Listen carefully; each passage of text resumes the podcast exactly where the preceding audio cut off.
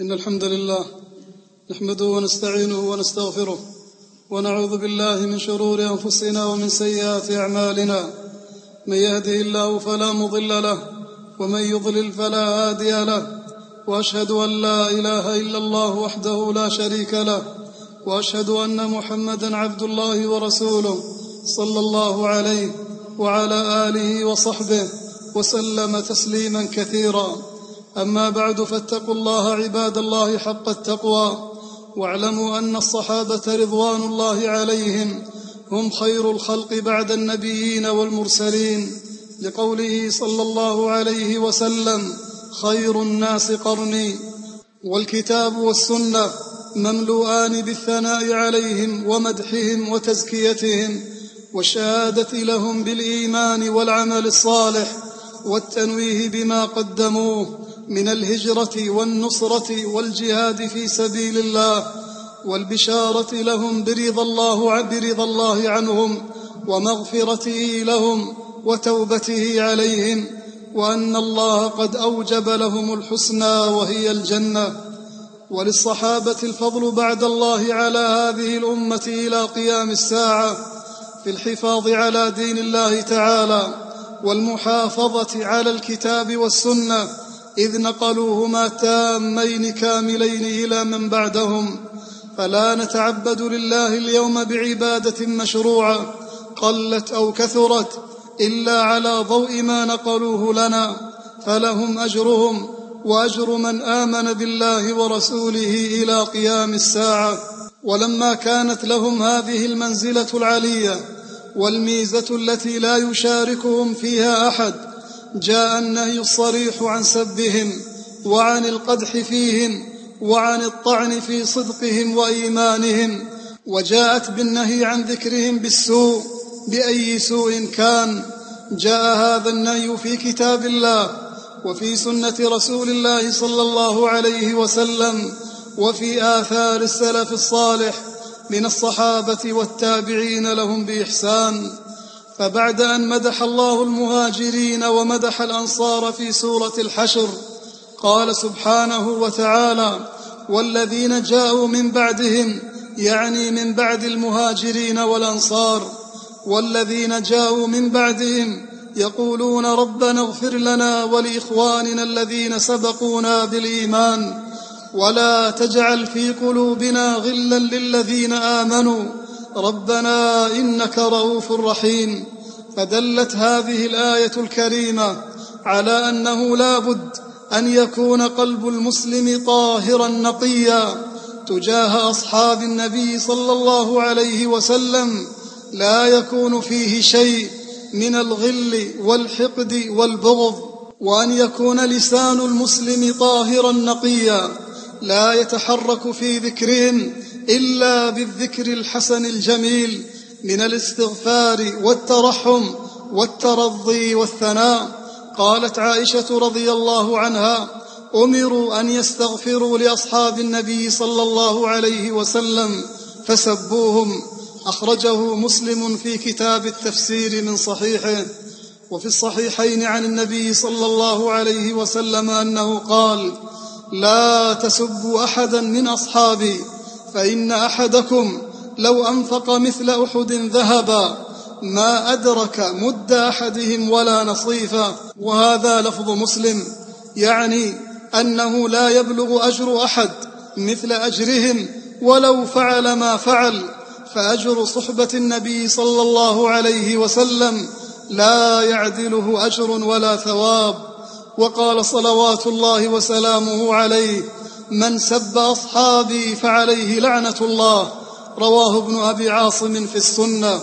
وقال عبد الله بن عمر رضي الله عنهما لا تسبوا أصحاب محمد صلى الله عليه وسلم فلمقام أحدهم ساعة.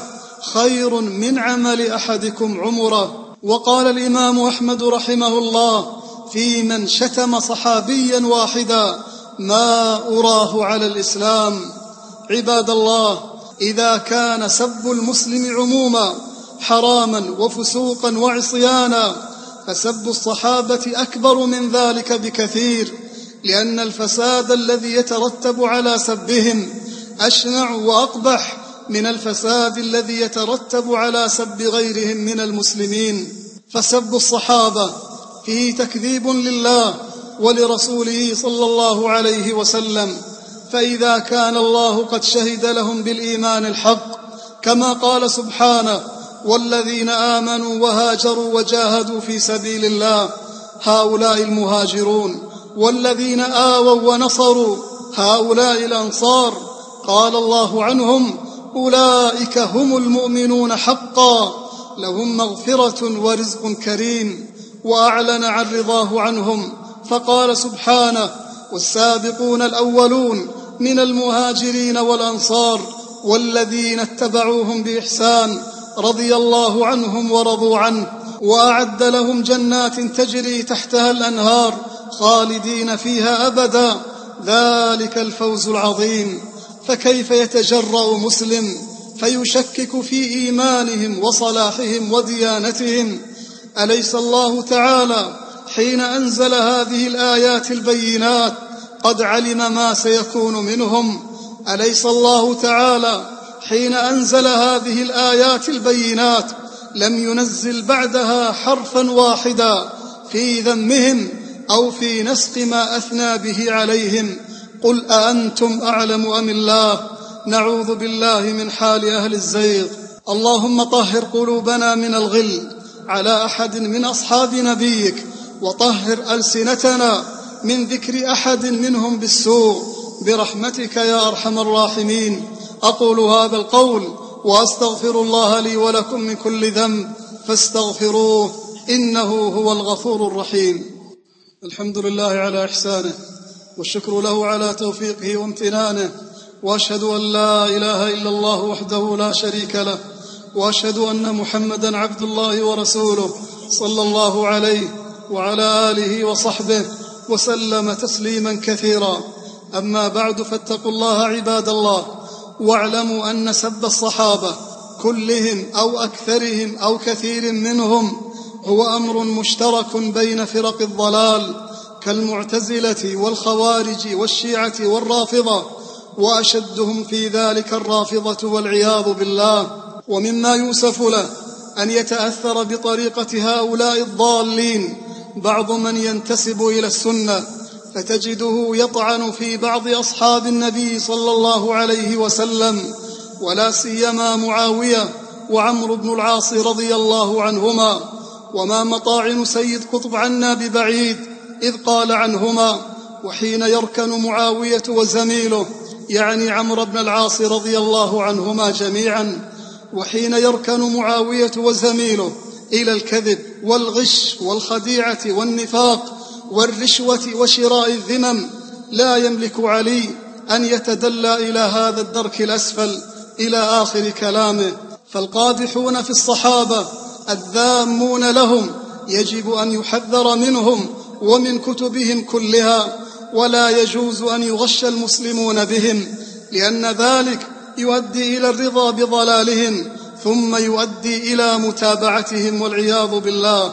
إخوة الإيمان إن سب الصحابة هو وسيلة لهدم الدين من أساسه وسيلة لهدم ثقة الناس بالكتاب والسنة لأن الذي نقل إلينا الكتاب والسنة هم أصحاب محمد صلى الله عليه وسلم. فإذا طعن فيهم طعن فيما نقلوه. لهذا قال الإمام الكبير أبو زرعة رحمه الله إذا رأيت الرجل ينتقص أحدا من أصحاب رسول الله صلى الله عليه وسلم فاعلم أنه زنديق وذلك أن رسول الله عندنا حق والقرآن حق وإنما أدى إلينا هذا القرآن والسنة أصحاب رسول الله صلى الله عليه وسلم وإنما يريدون أن يجرحوا شهودنا ليبطلوا الكتاب والسنة والجرح بهم أولى وهم زنادقة. انتهى كلامه. وسبهم أيضا يا عباد الله يجر إلى سب الرسول نفسه. فالمرء على دين خليله. فإذا قال الرافضة وأشباههم عن خواص أصحابه وأحبهم إليه أنهم كانوا منافقين كفرا وكذبة فجرا وجبناء غششا كان معنى ذلك أن الرسول صلى الله عليه وسلم على مثل تلك الحال لأن الإنسان إنما يحب ويخادن ويعاشر ويصاحب أشكاله وأشباهه وحاشا رسول الله وحاشا أصحابه عن مثل السوء وصفة السوء. فحذار حذار من هذا المنزلق الخطير الذي أخذ يتسلل إلى بعض أبنائنا لأسباب كثيرة ومن أهمها التساهل بخلطة أهل الشر وبالقراءة لهم وبالاستماع لهم. كفانا الله شر كل ذي شر. معاشر المؤمنين صلوا وسلموا على المبعوث رحمة للعالمين.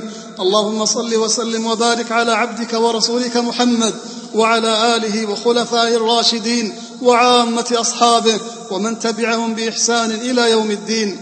اللهم أعز الإسلام والمسلمين وأذل الشرك والمشركين ودمر أعداءك أعداء الدين.